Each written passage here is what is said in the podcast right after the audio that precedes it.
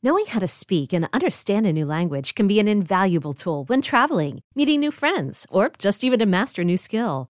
But it's not always simple when you're bogged down by textbooks and structure classes. That's why so many people trust Rosetta Stone. Rosetta Stone is the most trusted language learning program, available on desktop or as an app. It truly immerses you in the language you want to learn, like Spanish, French, Italian, Chinese, and more. You won't just be studying English translations. The Rosetta Stone intuitive process helps you pick up a language naturally, first with words, then phrases, then sentences. Don't put off learning that language. There's no better time than right now to get started. For a very limited time, listeners can get Rosetta Stone's lifetime membership for 50% off. Visit rosettastone.com slash rs10. That's 50% off unlimited access to 25 language courses for the rest of your life. Redeem your 50% off at rosettastone.com slash rs10 today.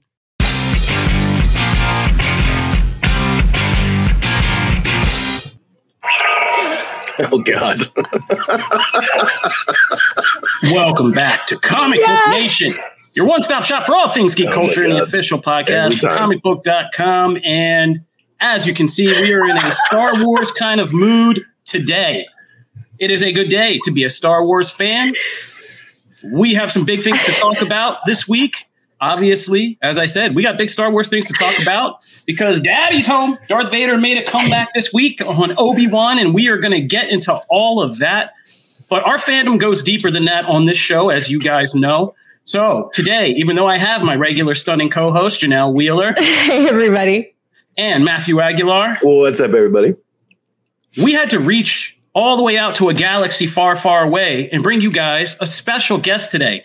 Matt, this was this was a lot of your undertaking. Please make the grand introduction. Oh man! So I mean, we're going to be talking a lot of Star Wars, obviously, and a lot of Obi Wan. So who better than to have Obi Wan Kenobi's Bonnie Piesse join us for a little talking of the episodes and interviews so far? How are you?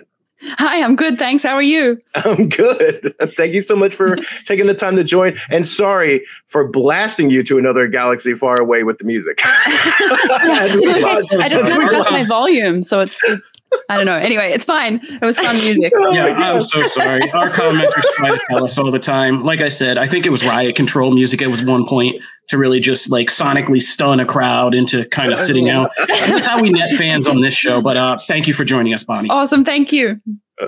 And Janelle, I believe you Yeah, have a I'm just- question. I'm just going to kick it off really fast uh, to just ask you what was it fun returning to Star Wars? And when did you actually find out that you were going to be back in this?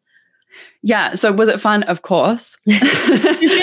um, so much fun. And I had, I really like, I know it's really cliche to say I was pinching myself, but I actually literally was like looking around at the sets and being like, okay, like, don't take it for granted.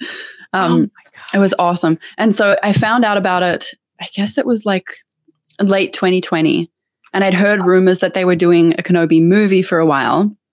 And and then yeah, a message came through which I didn't even know that that's what it was. So it took me a second to respond. Um, gosh. and then yeah, then I was talking to Deborah Chow. When I saw her name and I realized I was talking to her, I was like, okay, it's, it's probably Kenobi. Wow. But yeah, I- so it was a while before.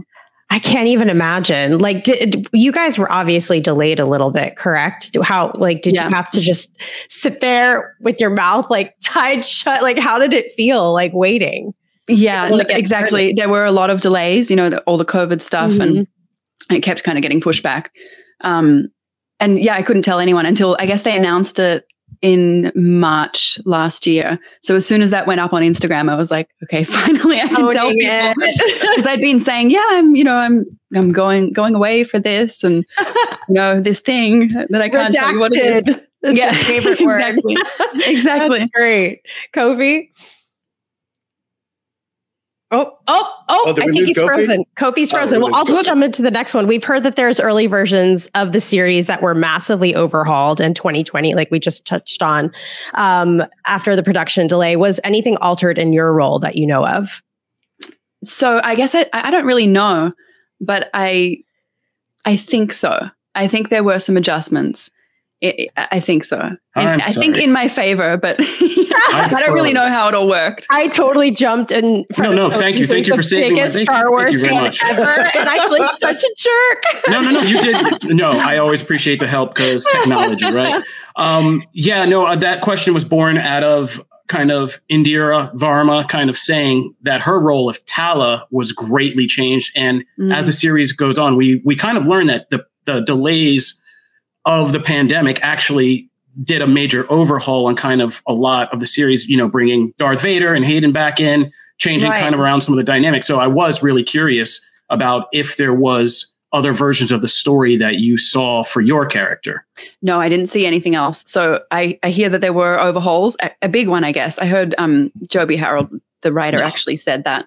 Um, but yeah, I didn't get to see them. So all I get to see is what I ended up with. So I'm happy. Well, one of the things too that's that's popped up, you know, early on in Obi Wan is that we see Owen is not such a big fan of uh, the Jedi ways and and the traditions, and Obi Wan even speci- specifically. yeah. um, and even still, you know, even even at that and not liking them, still kind of goes out of his way when he doesn't really have to to make sure he's okay and, and not give him up. So we've seen some of that. You know, how does Beru? What can you tell us about how she feels about that? What her level of, if she holds any animosity or or grudge there? Yeah, so I won't give anything away because that would be bad. But um, yeah, I would say, I mean, Beru's whole role and all her biggest care in the world is Luke. So she just wants to take care of Luke.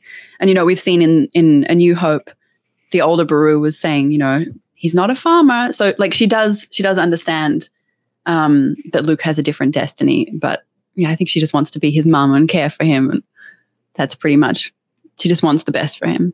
And everything else kind of falls by the by the Yeah, wayside. yeah, I think so. I think you know. I mean, you, you'll get to see how it unfolds, but I, love how Owen's roasting Obi Wan. I love how the fans are jumping on that. You know, roasting like Owen. I, I love that. So for her, I mean, that is kind of a great distinguishing characteristic of kind of what makes Beru kind of uniquely special along with Owen and Luke's life is she's not so much for the cause or the larger destiny. She cares about the kid is kind of a fair way to put it, right? Yep. Ever since he arrived in her arms as a little baby, she just took him on, and yeah, she's a total mother figure. Awesome. Awesome. Uh, I'll take the next one, which is the prequel trilogy has been dif- divisive at times, but it seems like as time has gone on, there's been this complete kind of resurgence that the generation that grew up and that was their introduction to Star Wars, they now, you know, they fight for that and they, the love for that is very palpable enough so that, I mean, Hayden has talked about this. How do you feel about how time has kind of changed perception towards the prequels, or have you seen any change? I mean, I've always had a pretty good experience with fans saying that they loved the prequels anyway. I've been to conventions and things over the years, and I I feel like it was pretty well received. Um, there definitely were people in my life who have said, you know, ah, you know, the prequels weren't as good as the originals, and and people for sure have said that the originals were their favorite. But but yeah, it's totally. I see how the the younger generation who grew up with the prequels now they really do love them, and I'm hearing that more and more yeah, more than I ever have before. Someone will say, "Oh, they were my favorites," which I haven't actually heard that before. So, yeah, I guess it's a different generation, and I'm glad that they're they're getting the love. Also, can we just address these people you mentioned that said, "Oh, it's not as good as but Are these like close people to you? Because if like if Yeah, I'm in a movie- oh my god, okay. If I'm in a movie, I'm telling you this right now to like my entire family, anyone that comes after.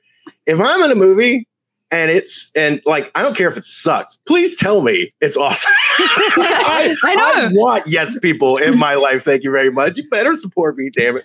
I know. Yeah, and uh, you know, maybe maybe these people were not like such Star Wars fans. They were just more exactly like people who had seen them or something. Um, yeah, feel like no, I, I would. family.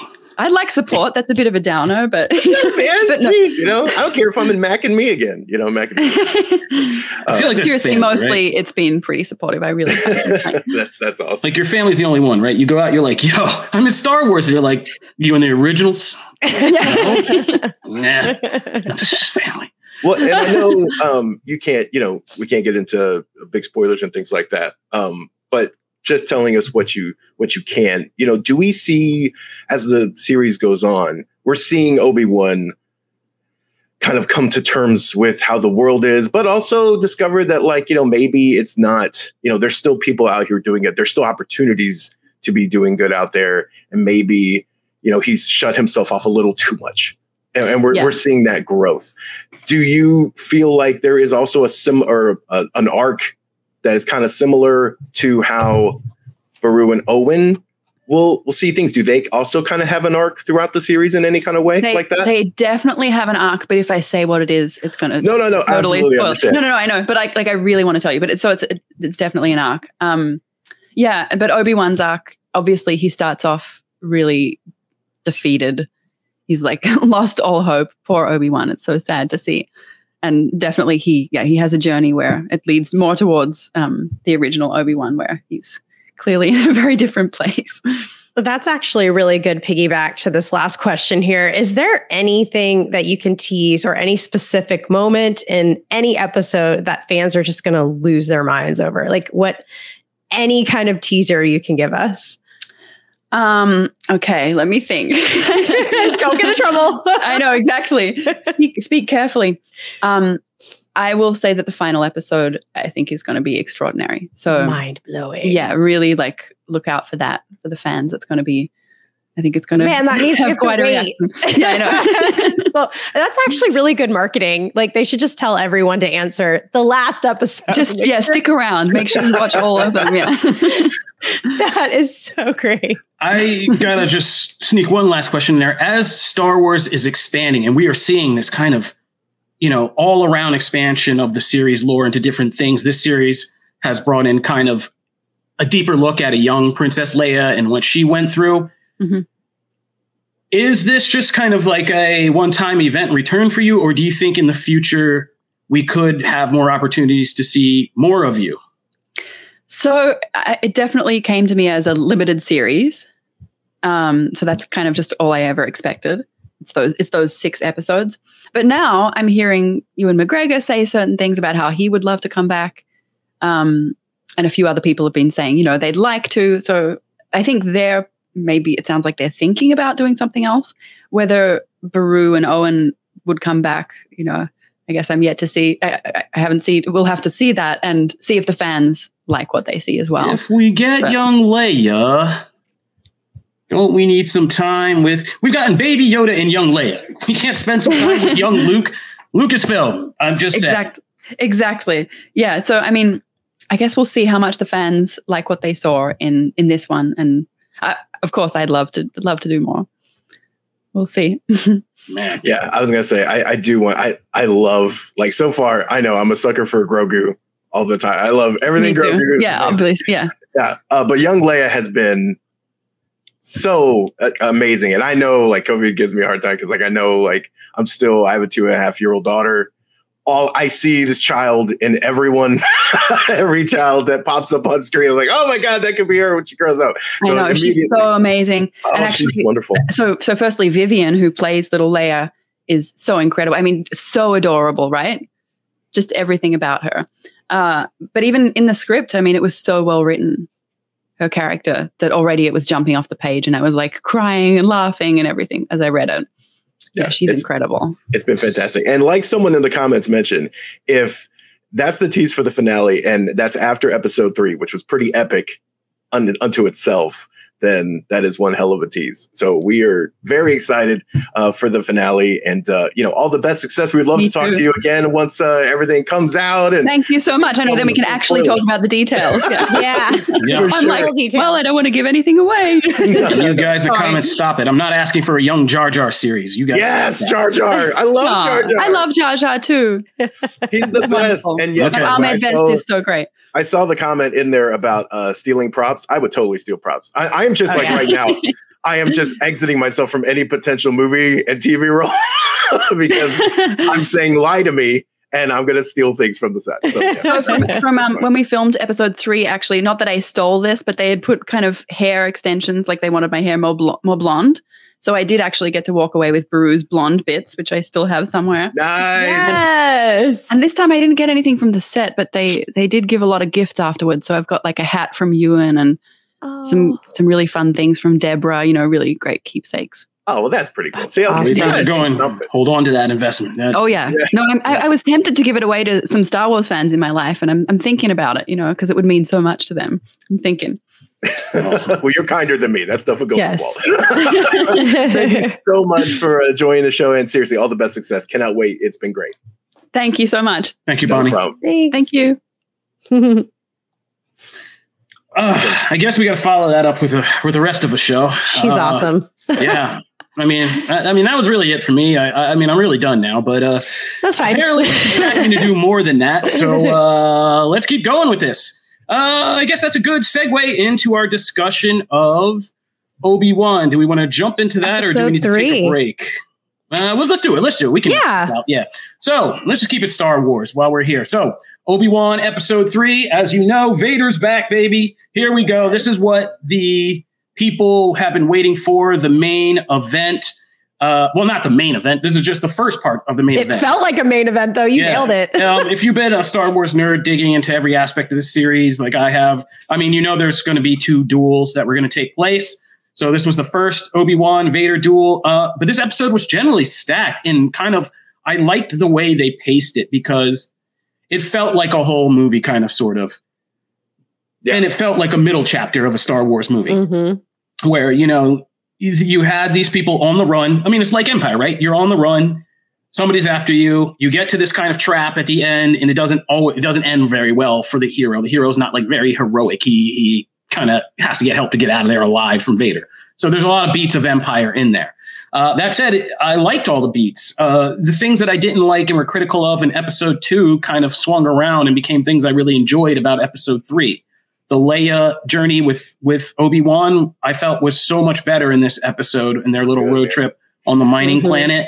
Uh, just from the things of like in the crazy shots of Obi Wan seeing Anakin in the distance and knowing he's coming from him and that fear, and him trying to play like calm dad for Leia and do that. The ride with Zach Braff's crazy character, the Empire, and the I love stormtroopers and the whole thing about farming and like this that whole sequence and the tension and the checkpoint tension that was all good and then the unexpected twist of you know indira varma's character being a double agent and that whole thing was all great and that in and of itself would have been a great episode but then you get this third act where you know it jumps from vader's searching and there's probes in the air to no we're going like right onto the planet and that surprised me because I thought they were going to drag it out like another episode. Oh, the probes are in the air. They got to find him. The end episode will end like we know where he is. Let's go get him. No, it just turns into nightmare fuel, right? Like Vader Yeah. comes back, and whoever like looked at this script and said, "No, we got to get away with bringing Vader back before A New Hope, and we can do this." Like brilliant and like great way to do it. Um, yeah, this was just pure nightmare fuel. Just Obi Wan hiding and like a horror movie, just staring out, seeing like Michael Myers come down, you know, a street in Haddonfield and just start whacking off, you know, whack. Oh my god, I'm so sorry start whacking people and um, yeah, just knocking people off. I mixed up my metaphors there, tragically, but uh, knocking people off and yeah, trying to draw him out and him having that panic moment. And there's a lot of deeper character and work that Ewan McGregor and Hayden Christensen and all these people are doing where Obi-Wan is going through it right there, where, you know, all these things he's been doing about, no, I shouldn't jump out. I can't expose myself. I have to kind of hold back, you know, come to a head in that emotional moment. And he has to try to kind of half-ass lead Vader away while keeping him at bay so Leia can get away, the real thing he's trying to do, and keep Vader from sensing her and all that.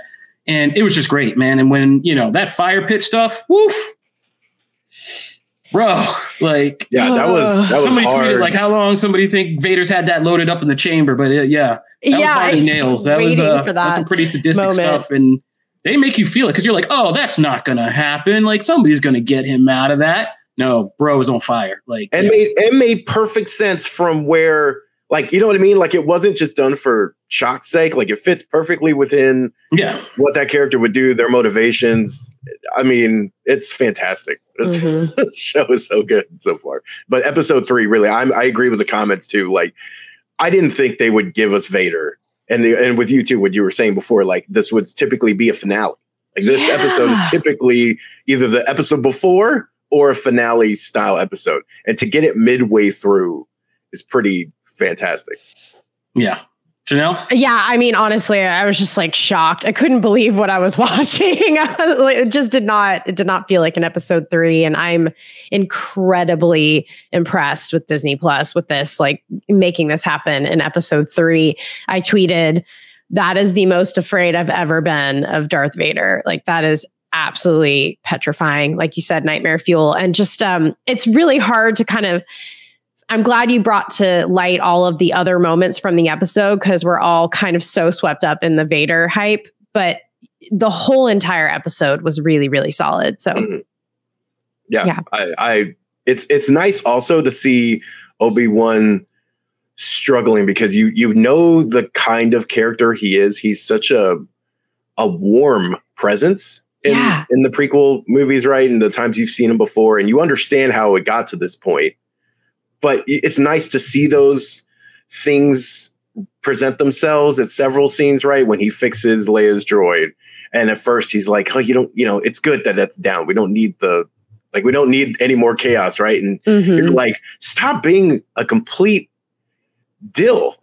Yeah. like, stop being that way. Like this, like this girl is, oh, and I, I love the scene, or I think it was in the first episode or the first two episodes where he's like, you know, um, are how old are you? Like she's Yeah. so much older than her her years, but Yes. here they're really having conversations like two adults, and especially on that scene where they're in the truck or whatever, and you're seeing little like images of of his previous warm presence come out and like hey it's going to be okay it's this and that and it's nice to see those things and so you're just like come on like that's the obi-wan we want all the time Mhm. and so you're just like it, it coming out slowly like we're getting there but and it, but it's great to see those things i love this episode Yeah, I mean, we're really getting from a place of darkness into like what will be Ben Kenobi in A New Hope because Ben Kenobi in A New Hope, he's not like down, he's not depressed. Mm. No, he's Mhm. kind of upbeat. He's he's nice. He's kind of upbeat. He's settled into his life. He he's, Yeah. like maintained contact with Luke and he knows like you know what's coming. He's resolved. He's learned a Force ghost. He's transcended. Um, and you see, I like seeing this duel and how rattled Obi Wan is, and always remembering the context of A New Hope about when he goes to face Vader in A New Hope. Like he is Zen. He's he knows like he's going to die. He's not scared. He's and Vader again. People are saying like Vader's cat and mousing it. Like why didn't he just send his troopers in to get him fire? Like Vader doesn't rush this. He's not trying to just slaughter Obi Wan quickly. Like if you go back and watch A New Hope again, like you know most of that duel is him talking. He wants to kind of emotionally and mentally kind of conquer this guy first. You know, he wants to prove himself. He says that's, that's the whole I was the student, now I'm the master. You know, you you know that thing. It's a whole kind of proving that he's better than Obi-Wan, you know, is a whole thing for him. So it's not just a kill about it that uh yeah. But um yeah, and no, after Rogue One, I did not need Vader to make a high ground pun while holding Obi-Wan over the fire. But uh, I mean, Jim Viscardi, who belongs in podcast jail for saying things like this, was Wait. complaining about James Earl Jones's voice be being that, like being back, and people were criticizing that. I won't mention other names in the comic book offices, but man, y'all can't enjoy nothing. wait i'm sorry what I didn't Yeah, know yeah, that. man, you know where we work. You know how it goes. Sometimes you know what Oh. happens. People complain about everything. I'm Who the glad to be heck on this can- pod right now. oh my god no way someone was complaining about james earl freaking jones yeah, you know. Oh, I my mean, I'm just telling you. I'm just telling you the things I, I may or may not know. But uh, I have no It's complaints. john romita but oh no james earl jones is too far anyway whatever Yeah, I'm not complaining at all. I love James Earl Jones. I love the combined Vader of Hayden Christensen and and James Earl Jones because Christensen can still it's still it's not just a generic person. I can you know he's still conveying Mhm. through this suit, Yeah, for through his movements, through the way he just kind of acts, and the voice is just the voiceover, and it just makes it all complete. So Yep. Yeah, man. If we were complaining and worried about Obi Wan, I'm not so worried anymore. And uh, yeah, this this was a kind of real turnaround episode for me, and and I'm down with this series. So Same. kudos. Good things on Star Wars front right now. yeah buddy All right, we All wanna right, we're going to ahead and take a break. Oh wait, no, I'm going to real qu- real quick. Let's just get this out of the way. Because it is related. Uh, yeah. So you know, Oh. this is a big turnaround week. Also, I, I went in hard on Stranger Things four last week. I said that episode one was lame. I thought it was just a recap episode. I wasn't really down with it.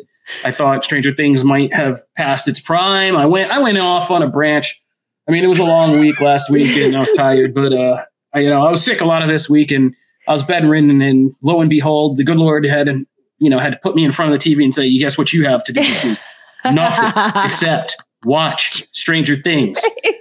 So I sat back and that's all I had to do. And man, it, it got me through. Stranger Things 4 is by far the best of the series. Good, man. Uh, well Yay. written, so well written, and just how everything kind of comes together by the end was was really good. They really just the mythos yeah the mythos of it just keeps getting better and better and more interesting and uh yeah this was this was real good stuff the duffer brothers put together a real good season and i can't wait to see what the finale is all about. Oh my about gosh. I can't even. I hate that we have to wait though. How do you guys feel about that?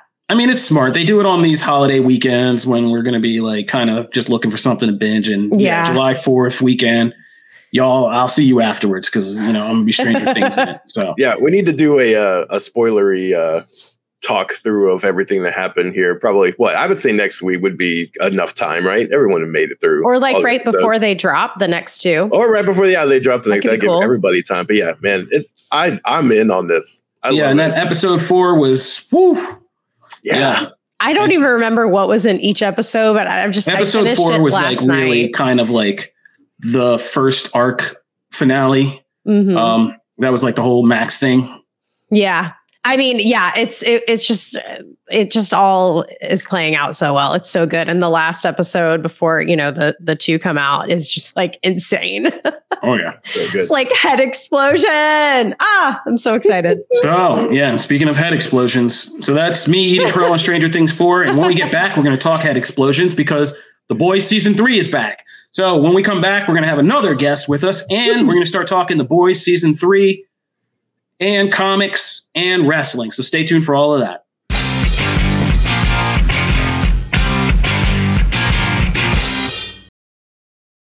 Is your child struggling with a specific subject or need help with homework? Are they asking questions that you're not sure you can fully answer? IXL Learning is an online learning program for kids. It covers math, language arts, science, and social studies. IXL is designed. This program will improve your kids' grades. Studies done in almost every state in the country. The kids who had IXL are consistently doing better. Powered by advanced algorithms, IXL gives the right help to each kid no matter the age or personality. And it doesn't have to eat up all your time. One subscription gets you everything for all the kids in your home, pre K to 12th grade. So don't miss out. One in four students in the U.S. are learning with IXL. IXL is used in 95 of the top 100 school districts in the U.S. Make an impact on your child's learning. Get IXL now. And listeners can get an exclusive 20% off IXL membership when they sign up today at IXL.com/audio. Visit IXL.com/audio to get the most effective learning program out there at the best price.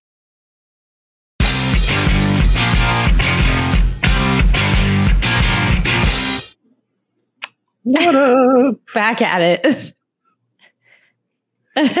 You're muted. I need a muted. lightsaber. I need a lightsaber. And he's muted. Welcome back to Comic Book Nation. wow i just blew that whole intro wow You're that was so great good. I left it muted, blew my whole intro. I just had. I I don't have a saber. All I have is a Grogu. Oh, you got to get your saber game up, bro. Got to get your saber game up. that was Grogu. All right. All right, so we're back, but it's not Star Wars anymore. We're going to go to a much darker and depraved place than that, Somehow. which is The Boys season three. yeah, Oh. buddy. I s- made the mistake of staying up really late last night and Oh, watching all three God. episodes of The Boys season three, which explains why I'm in the condition I'm in today. Uh, because you know, whew, I have I forgot what The Boys is like, man. It's been a it's been a minute, and this season starts off even wilder than I think any other season has. and yeah, it is it is a lot. But uh, I'm happy it's back because I, I also feel like Stranger Things, The Boys, has gotten better. I agree.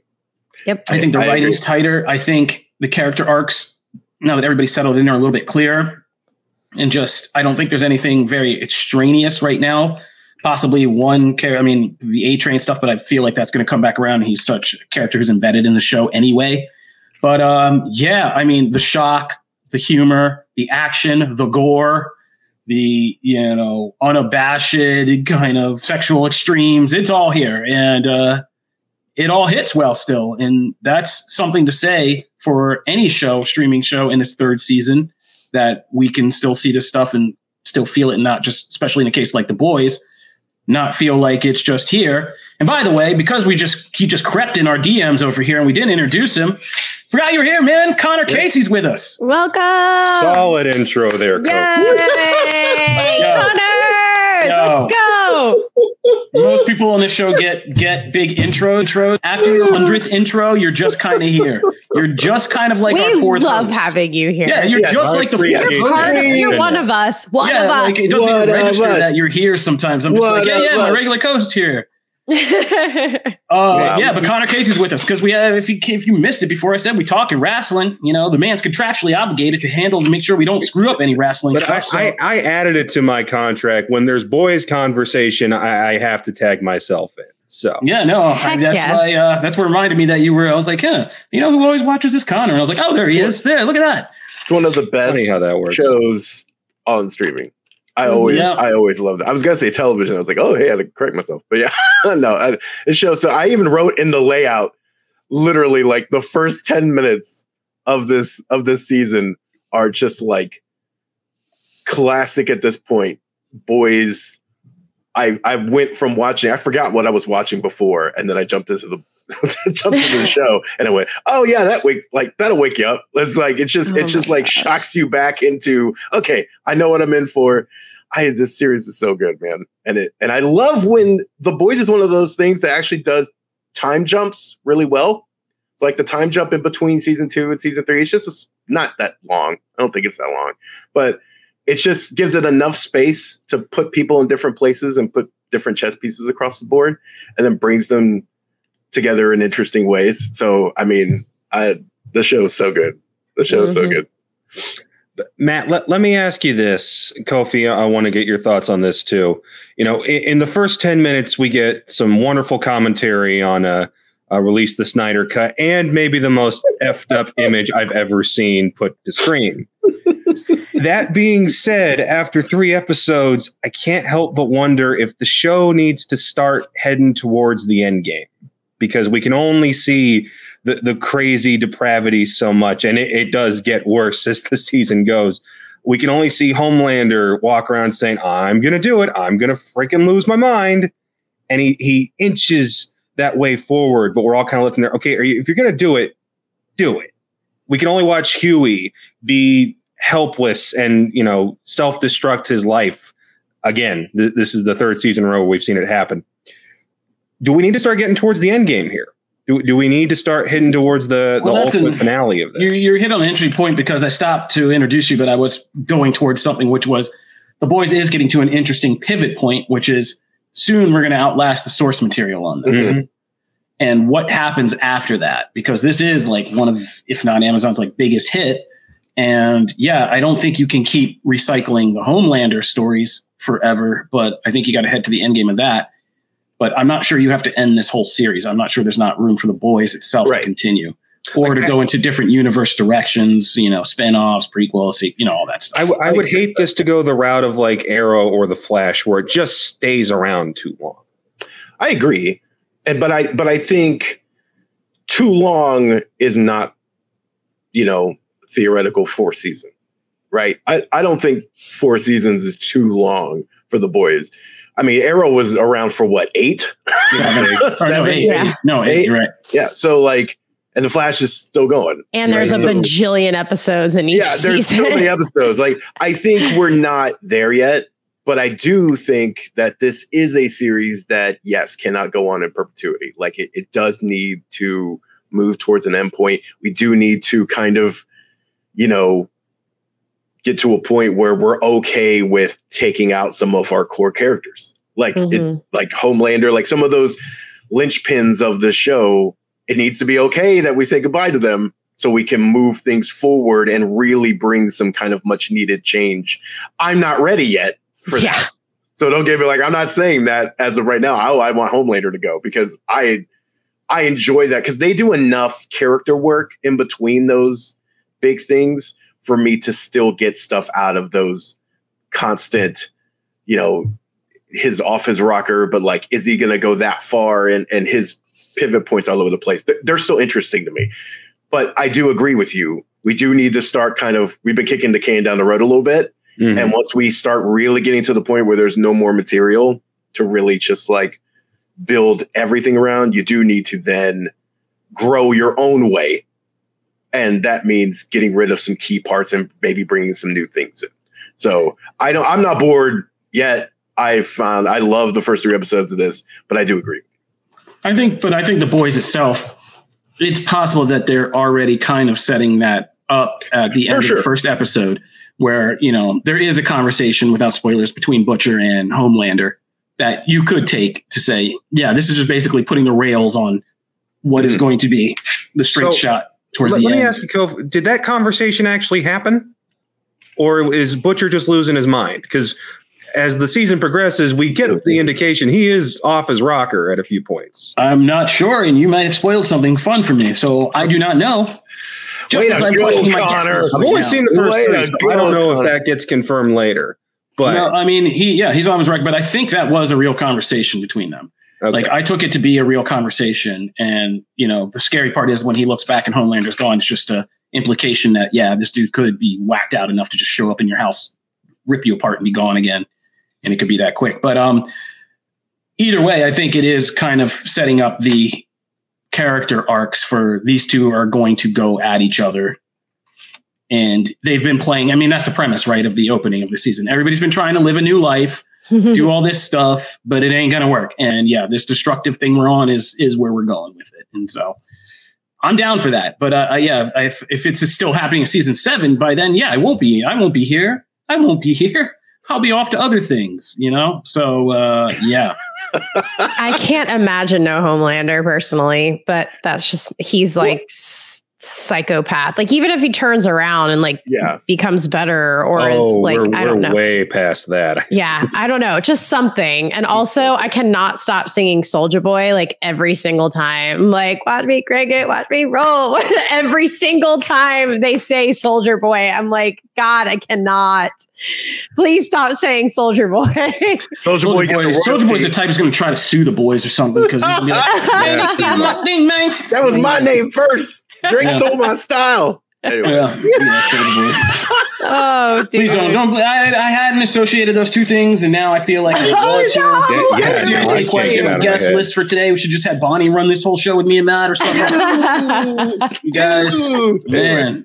J- so okay, so Janelle, did you like the overall episodes? Like, Absolutely. you- I mean, it just it feels And it's it I need you. in line. You gotta get that Yes. right. Watch me. Yeah, I uh it, it aligns perfectly with the other seasons. Um it's very entertaining and great. I do not know the source material. I am not bothered at all by more Homelander and like I feel like he's just getting started because he's turning around his uh, actually, we're not going to spoil. Anyways, uh, I think he's just getting started on the, a new journey after episode three. So I I would like to see where that goes, and he might live up to expectations that certain people had on him, um, and become even more crazed. I'm just Yeah. very excited about. See, I hate him so much. Yeah. but he's so good at making me hate him. I just I I don't think I've hated a character on a show more than him. Like he just scares me so bad. And he's so good at playing that part. My gosh. Well, I think that's what I like about Homelander is he's like one part, obviously, my megomaniacal villain, but he's also like Antony Starr does a good job of just reminding you that he is, like he says at one point, he is just a kid. He's just a Yeah. test tube baby who has like no emotional maturity, no actual like family or comforting. He's a product. Mhm, And like, you know, he's hitting that midlife point where he's realizing he's a product and he's flipping out. And like, yeah, and he does it to make it like he's evil, but he has enough of that tragic side that you're like, oh, sometimes you're like, Yep. I feel bad for Homelander. Like, yes. sucks. But then he does something crazy and you're like, yo, yeah, that's not a good guy. Yeah. Um, yeah, he is a sociopath. So, He's even manipulating us. yeah. So He's also played by like one of the nicest guys. Yeah. I know. I feel so bad for him. Like in a gr- if I ran into him in a grocery store, I'd be like, like, one of the nicest out. interviews I've ever had, and like so nice. And you play like the most depraved dude on TV. Well, that's, the way it works, man. Nice guys can play the most depraved ones. Smart ones play the best dumb ones. Like it's just irony. That's true. Yeah.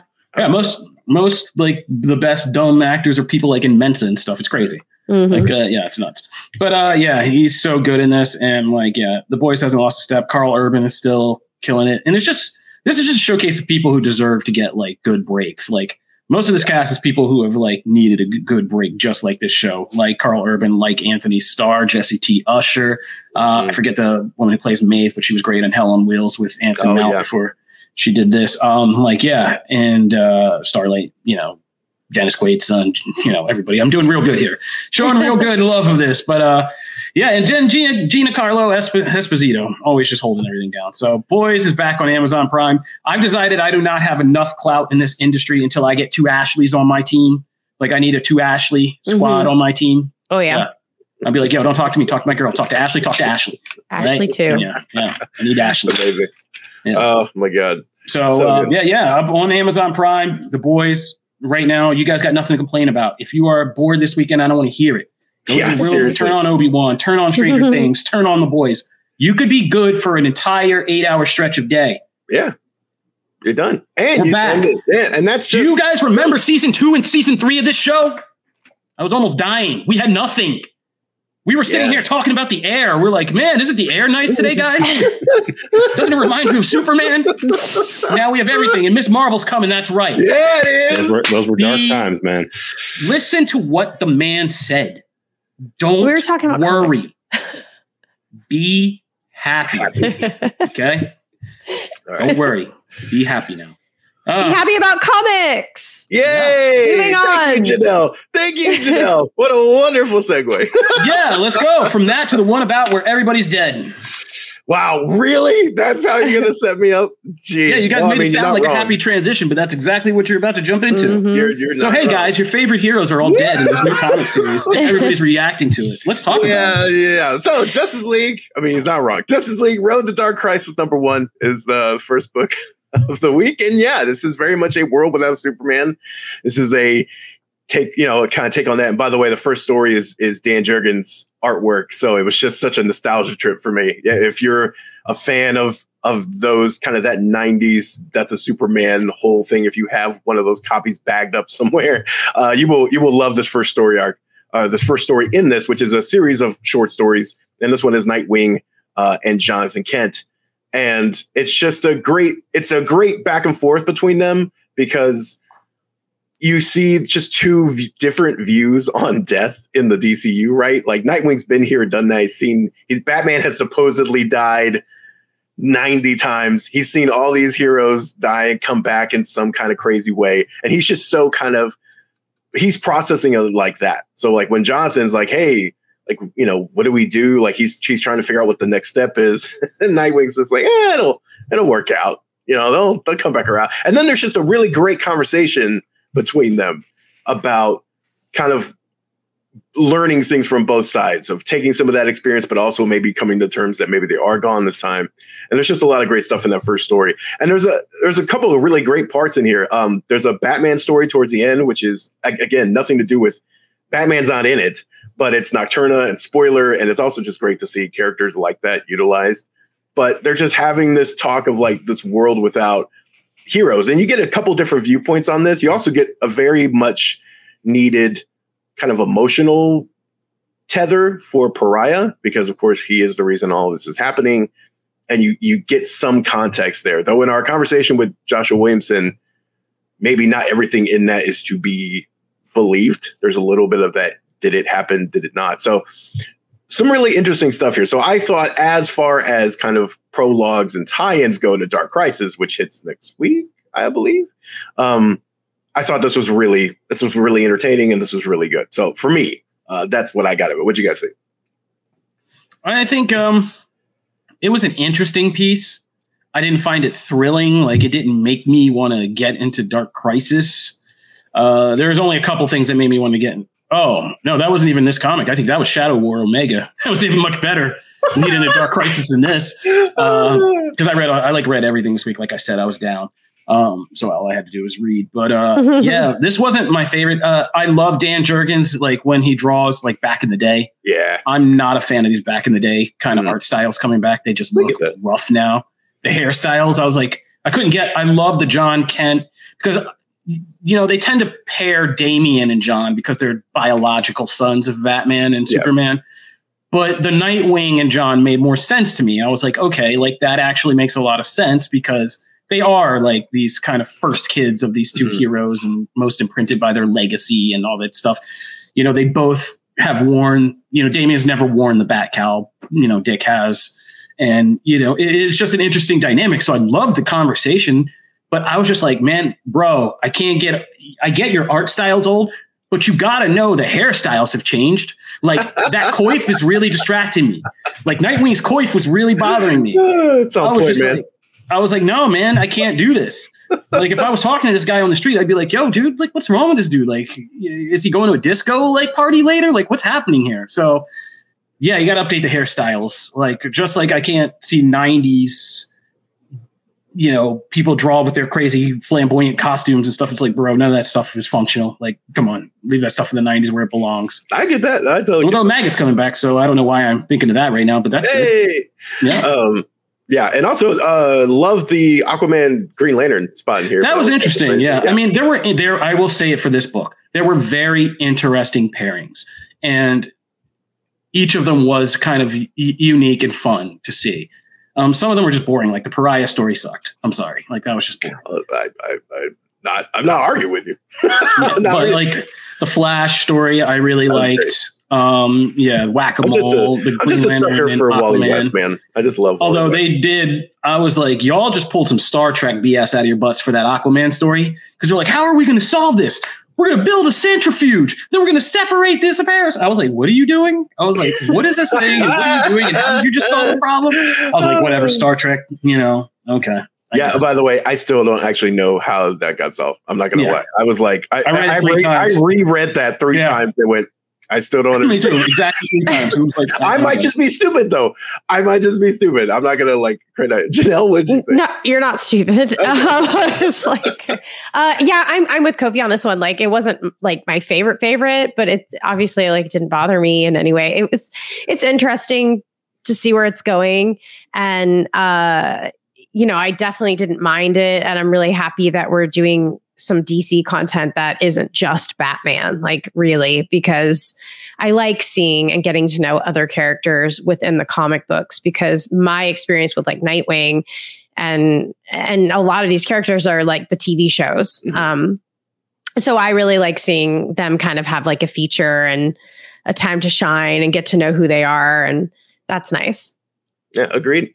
So let's move. Man, I, I now looking at this comics list is super dark. It starts out super dark. So let's go with the closet. Number one is the second book of the week. Look, man, James James Tynion can write some horror. He's getting better. I mean, Man's got a man's got a talent. Okay, he can write. No, let's give him his real flowers. Like Yeah. James Tynion is doing a great job writing talky horror. Like mm-hmm. Yes. it's horror, but a, Yes. it's so much dialogue, but it's good dialogue. And it's it's ironically the thing we kind of criticized him for in Batman when he did Batman. We're like, bro, this is a whole novel we're reading.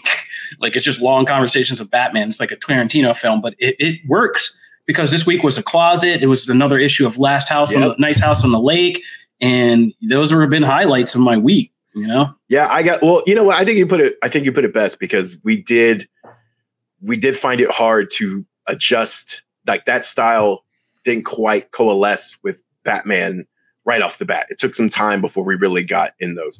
And his work outside of that has been fantastic, especially in this this genre because like something is killing the children is another. It's excellent every freaking month. That is a fantastic book.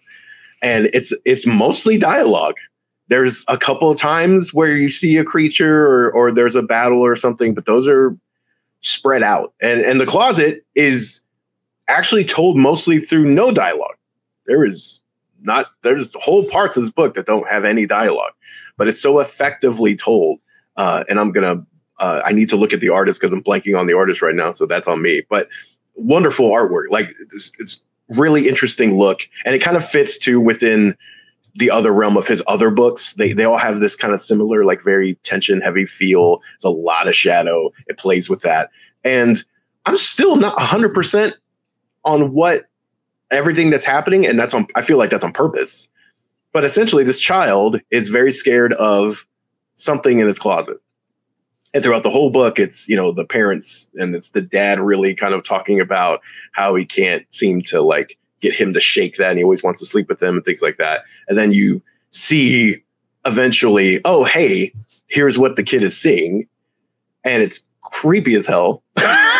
It's very creepy. And then it ends in a very like uh for me I, I hate i hate endings like this in horror movies. Like skeleton key has this kind of ending where it's a bad ending Whereas like the spirit or whatever isn't dead in the end. It's like, you know, and you're just like, oh, I hate feeling that way with, with horror stuff. And this kind of has a similar thing on that as we go forward. Luckily, it's just the first issue. But I was captivated, man. I'm going to watch, I'm going to read this moving forward. I don't know. What do you think, Janelle? Uh, I didn't know what was happening. I was very, I'm like, what am I reading? What is this? Like, is a superhero going to pop out of the closet or is it? I was very, confused and I didn't really know what this was. And I liked that. and it, it paid off. It definitely paid off. And I really enjoyed it just it was a completely different type of comic book than what we normally read and i really was happy to try out something new and it was really enjoyable but terrifying yes at the same time so but good. yeah i mean uh, yeah I, I need to know what's happening from here like i need to know where we go from here yeah, very, very true. So let's move into the poll winner. And again, thank you everyone for for voting And to some Darth Vader, number 23. Kofi, you want to take this one? Yeah. Uh Vader teams up with, I think her name is Sabrine, Sabine, Sabrine. I forget what her name is. One of Padme's old handmaids that has been kind of featured in the Darth Vader series.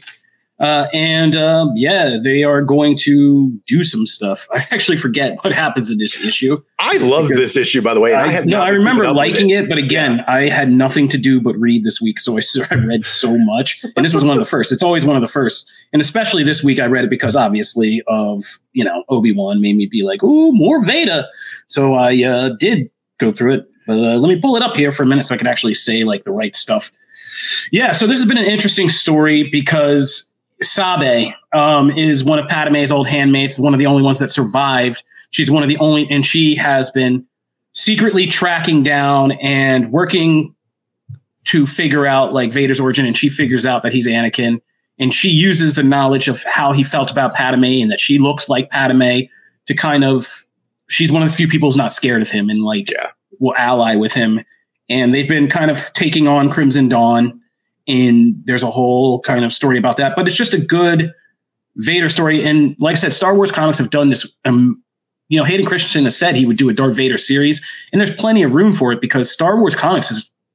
I mean, I, th- I don't even know how many volumes of Vader comics we now have going back to the mid 2010s, and they're all excellent. Yeah. Like, and he, for a character who hardly talks and like hardly does anything, and they're all just super duper yeah. excellent. And just getting to know Vader as a character has been so interesting because you can see Anakin, you know, in there in the way Anakin did things, but behind this veil of, you know, a cold, detached, sociopathic version of him. Um, but they're still, and, and they do a great job of making you see more and more hints of how Vader was conflicted how there was still good inside of him, how he still had those embers of knowing, wanting to be with Luke, still having that feeling for Padme, and all that stuff. And his beef with the Emperor, who just tortured his tortures his ass like all the time. Um, and it's good stuff. So I'm enjoying this comic, and I'm enjoying this arc because Sabe has been kind of an interesting character, and there's even some like great moments where he they go back and meet some of Anakin's old childhood friends yeah. and kind of recognizes them and saves them. And it's just But just own, by the way, what a backhanded own that was when he walks away from them and he like asks them a question. I can't remember how he phrases it. He asks them a question and they're like, "Oh no" or something. He's like, "Yeah, of course you can't You can't handle yourselves." Like I oh, had Oh, yeah. to do this for you. It's such an own, and I was like, damn. As you made as you made clear, you can do nothing. Yeah, own. like, yo, can we help you? It's like, nah, bro. No, but that's the great thing is like the comics really nail how Vader talks to people, which is Yeah. just this dismissive, like I'm all powerful, like you guys are worms, like you know, don't mess with me type deal. And he's straight up just the dude is like, do as I say. If you mess up, I'm murdering you. If you don't do it, I'm murdering you. In fact, you're gonna have to work very hard to stay alive. And just seeing other characters like Ochi of Bestoon and you know other people working for him just crap themselves for working for Darth Vader is half the fun. What you see in Obi Wan with the Inquisitors, right? They're ready to eat themselves just to you know stay on his good side. So Vader comics, check it out. If you're on a Vader high right now this week, be sure to check that out. Did you dig this one too, Janelle? Yeah, yeah, I actually really I like seeing Vader in a different light. And uh, I, at first, again, I didn't really know what was happening. I was kind of like I couldn't, I didn't know where we were or what was happening. I didn't understand the Padme thing. I had no idea who she was, but I liked that he was working with her, and I I didn't understand, but now I do. So sometimes you just have to ask your friends that are big fans of things to explain, and it, it works out really nicely. Yeah, no, I my favorite scene is actually when he's when when she's telling him he she knows who he is and she's Yeah. explaining all the things that led up to that and he's like you you were like big on order Darth Vader is huge on order. You vanished. He popped up. Yeah, you tried to like open her casket. Like he's going she's going through all the things. And he's like yeah. I'm I'm not stupid you know and Yeah, like she- yeah. I mean, there's a reason why she was a Padme, a Padme, yeah, you know, it's great. double body double because she's Mhm. very much like her, and it reminds him of her, and it's and it's funny because you're right. She just looks right in my face. She's like, "Bro, don't lie to me. Like I've done the work." And, and in the way that only a woman could pull out receipts, like somebody who's like your almost like your girlfriend or ex, be like, "Yo, I got receipts right Yeah. here." and, Um, and then yeah. he's just like, "What do you want?" And it's like, "Yeah, okay, Yeah. you can't you can't say anything to that. She's got you, man. It's, it makes sense." Um, oh, and worry not, Damon, because yes, we're going to talk about our last book of the week, Captain Marvel number thirty-eight, and this is a fitting way to end this because thank the Lord, it's light. It's light and happy. and we're gonna we're gonna talk about this is binary. This is uh, Captain Marvel has has vanished for the majority of the issue. We actually don't see Carol, and binary is here, just still getting used to life. And this is just so it, this one this book has one of the best supporting casts in comics because like this whole book is literally just binary and Spider Woman and Hazmat and like you get chime ins from like Lauri-Ell and a bunch of people just like helping binary get used to life here and still explaining things and the dialogue is just so fun and charming. There- There's, there's this whole thing like so, someone teaches her a word and like Jessica Drew is like, oh my God, don't teach her that word because she doesn't like know what that means. And then they have this whole conversation. It's just so fun. And there's some genuine moments here too of like growth for her because she doesn't really know what she is, right? She's this kind of energy from Carol that has formed into a being, and there's still a lot of mystery there. And she's also trying to find herself because people are just calling her Captain Marvel, or oh, is that Carol's new look? Is she on fire now? Like they don't understand who this person is. And she's like, no, I'm my own person. So there's some of that. And then we get to this amazing sequence later that has like her in this alien world, and Carol's like this monster hunter. And there's this whole thing, and you're like, oh my God, what is this? And then it it twists you and you don't know where that lies. And then there's the hook for the next issue. I thought this was like really well put together, but the majority of the issue is just really fun. Just like it makes you smile. It's, it's so good. Janelle, what do you think? Yeah, same. Uh, it is so lighthearted and cute, and um, just a fun, quick read that will have you chuckle from time to time. And I love that. I think that's really refreshing and different. And it's nice to see like this is something that you can absolutely have like very, very young children get into comic books with. And that's really nice. Um, because I know some of them are kind of heavy. Like we talk about the boys and like things like Yeah. that. And like Yeah. this is just really refreshing. So Yeah. And then you also get the tie in at the end to the Doctor Strange magic world stuff that has been teased along the way. So longtime readers have stuff to kind of sink their teeth into and Mhm. move forward with. And then you just have a really fun, lighthearted book. Uh, so yeah, so that is comics this week. I mean, I don't know why you're stopping talking. You're next. Well, I was gonna let you do the intro. You always do such an awesome wrestling intro. I was gonna Matt, let you do it. continue. Oh, jeez, God. we're moving into wrestling.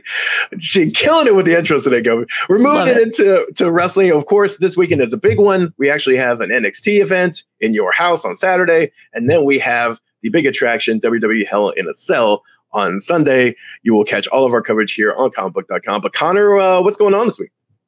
Man, you, you said big event on Sunday, and I, I just kind of had to wince there. for You know, second.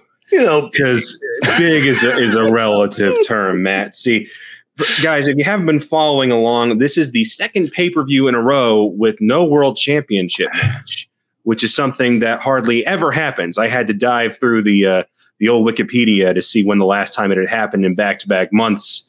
Uh, the answer was 2018, but if you're looking for three straight pay per views, you got to go back to the Hogan era of the mid 80s, which is, uh, I hope, this this trend manages to break next week. But basically, what we have had since WrestleMania is a complete lack of momentum for both Raw and SmackDown. Matt, you can attest to how SmackDown has been these past few months.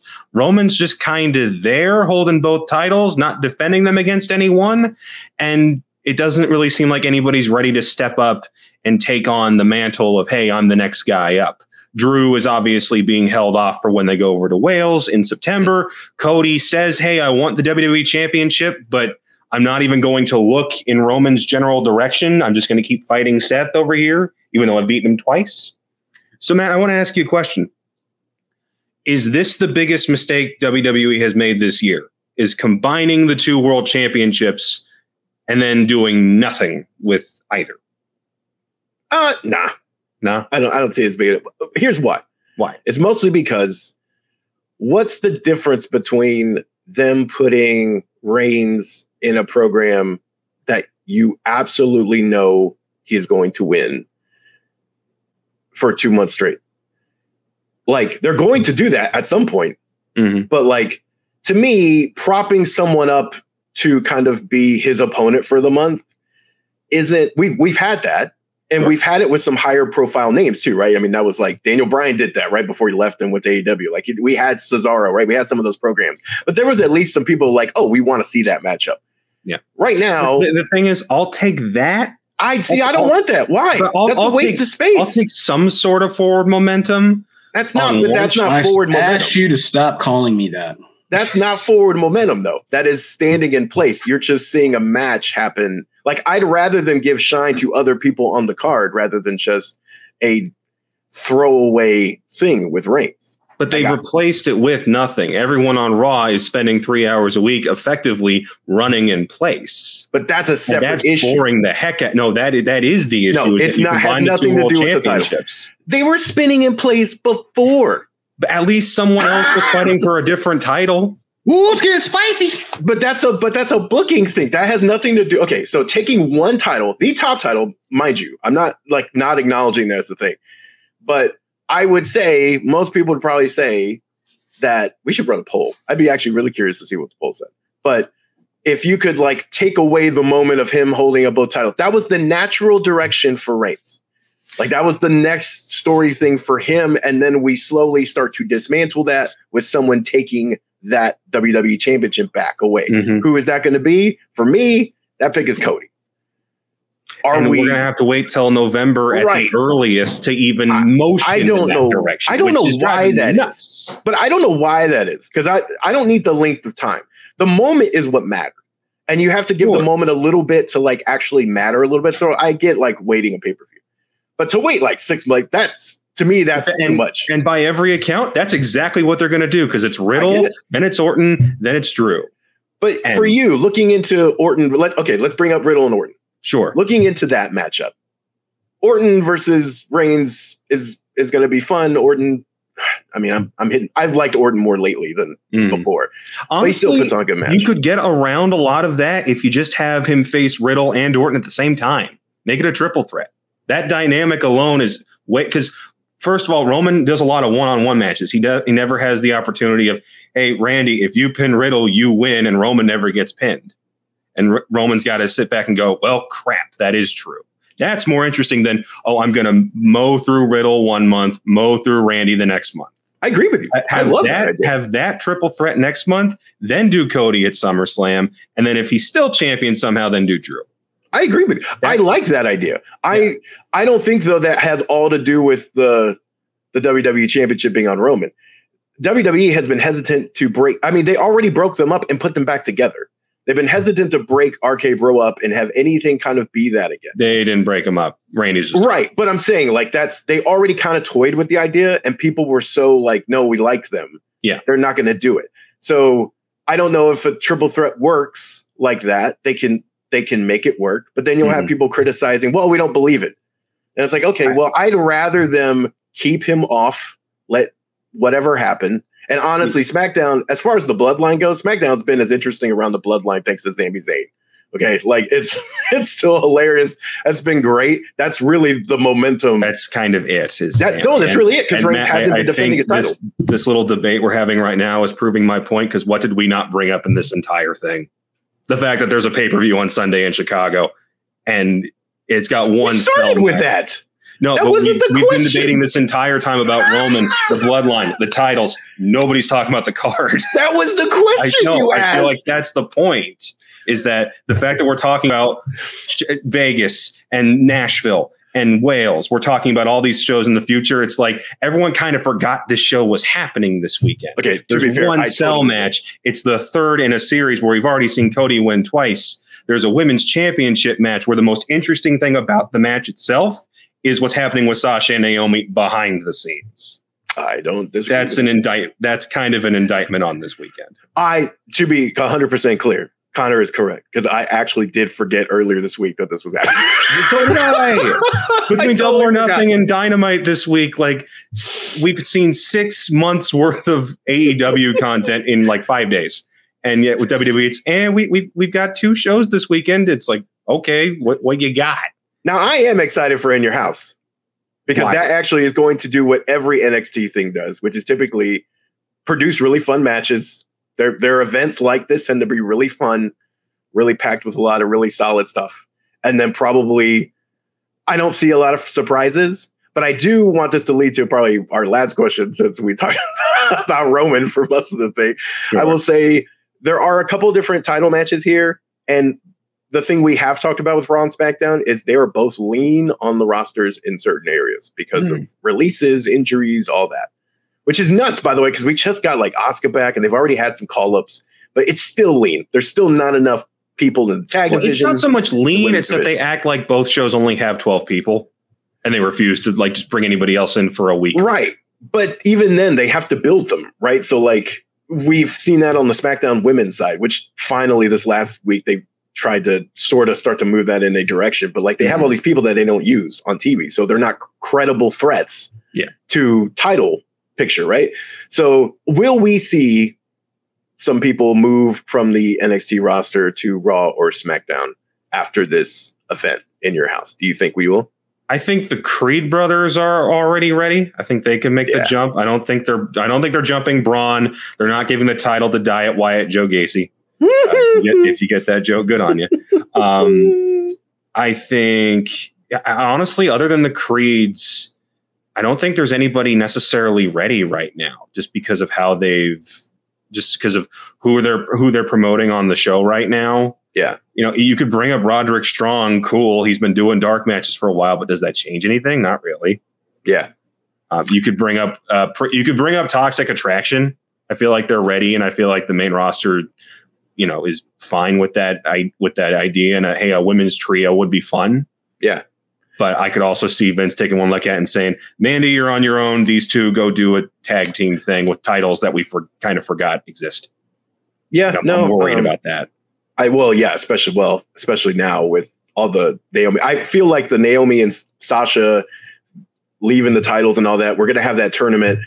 Who knows what the hell's happening with that tournament? What I will It sounds like the is- tournament's already dead. It's already dead, right? Was like I will say the women's one week. the women's division does need tag teams in, in, in both brands, right? If you're Mhm. going to have those titles, you need tag teams to fight over them. Uh, I will. I think Katana Collins and Kayden Carter they've been building them up again in NXT recently, so I think they've been more than ready for a minute. They're going to get repackaged anyway. Like at this point, going off of what they're doing in NXT right now, as far as character work is whatever, because um, the only the biggest acts are going to keep their characters. They're going Right. to get re overhauled anyway. So for them, I think they would be fun, little injection of energy, and provide another group because right now there's like what three teams. If I think there's two. Yeah. So, so yeah. So, but I think Mandy Rose does come up soon. Uh, I don't think it's here because I think they're going to crown. I mean, right now you look at someone. I, I don't think it's. I don't think it's here, but I do think soon because Vince sees money in Mandy Rose and her current Mm. thing, and she would be a great heel on Raw or SmackDown. So I think Get- that would be great. Get, let her drop the title to Roxanne Perez and let, Yep. us move on here. That's- I got, no, hey, I got that's- no problem with that. My pick. I'm good with that. That's I, wrestling. I see we have bored Kofi and Janelle right now. They are they are riveted by this. But yeah, we, I was Just- actually doing wrestling research. Thank you. they Oh, Look look at- at, look at was- Kofi. Based on what you were saying, I was trying to catch up silently. I like seeing debates. So Yeah, I was getting Yeah, into that. I was They like, got "Whoa, spicy. yeah." Well, fiery. hey, full full coverage of In Your House and Hell in a Cell this weekend. Uh, hopefully, it is more eventful than it looks like on paper. Yay! Awesome. Thank you guys. way to say it. now that I've gone down a wrestling hole, like, thank you guys. Uh, yeah, WWE this weekend. Uh, what'd you say? NXT is also this weekend in the house. Some people say NXT ain't the same no mo, and I was really feeling that. That was kind of my where my research was taking me. I was like, man, what? If, remember how hot NXT was? We had like well, Karrion Kross, Scarlett Bordeaux on here. That was good times, man. They were- Man, such happy 36 times. glorious takeover pay per views, and they Yeah. threw it all away. Yeah. Hey, hey, hey, hey. Oh, don't Bro. hate me. Yo, Whoa, Comic whoa. Book Nation, we tried to do our part for NXT for Mhm. real. So uh, shout out to NXT. But um, thank you, Connor. Thank you, Matt, for wrestling. Thank you, Bonnie Piesse, for coming on and bringing some Star Wars clout to the show. Uh, thank you guys for always tuning in. We are our Comic Book Nation, the one-stop spot for all things geek culture. We're the only show that does this amount of geek culture stuff, guys. Like I don't think anybody else Like there is all of doing it. Like all of it. Yeah. You don't understand how much prep this takes? Oh my god. So much reading so much watching but uh, we love it. So we love to and we love to do it with you guys. And i think uh, we're working behind the scenes. We're going to try to get some uh, i almost said onlyfans some kind of fan events like started off. Paramount lawyers are coming to my inbox swiftly. But uh, yeah. No, we're not starting an OnlyFans. We're going to start some fan hangout events just so we can like. There's Oh so many people in the show now that are commenting from everybody just Norin, Damon. I don't even want to start because I'm going to start missing people, and then people are going to get mad at me. Sir Glean, I see you. I see all you guys. Yeah, we're gonna do a fan hangout. Yeah, there's a lot of good people in this show who always chime in, who always add to the conversation. Danny, Pug, like, yeah, you guys are all out here. So we're going to do something and maybe we we can take some focus time and to uh, talk to you guys. So we're in the planning stages of doing that, and we'll let you guys know what it is. Or we'll just hang out and we'll be able to, you know, shoot the thing for a while uh, and, you know, talk and, you know, get to know each other a little better. So that'll be cool. But we're in the planning stages of arguing amongst ourselves about that. And once we get that all sorted out, we'll get out of that circle and bring it to you guys. So. the comments are amazing. oh man. Oh man. All right. Now we got to do it. No, we don't. We- we don't. Now, now we got it. It's Well, got we'll see how it goes. I mean, talk about the boys going on. This is season four. We'll see what happens between season four and season five of this show. But uh no, we're not there yet. Um, yeah. So we're gonna do some more fan interactive things. Until then, we're on your favorite podcast platforms. Oh, my daughter said mm, she always sets our little bedroom alarm. All right, so I got to get out of here. This is Comic Book Nation. I have kids. This is what happens. Thank you guys for tuning in. Peace. Bye, guys.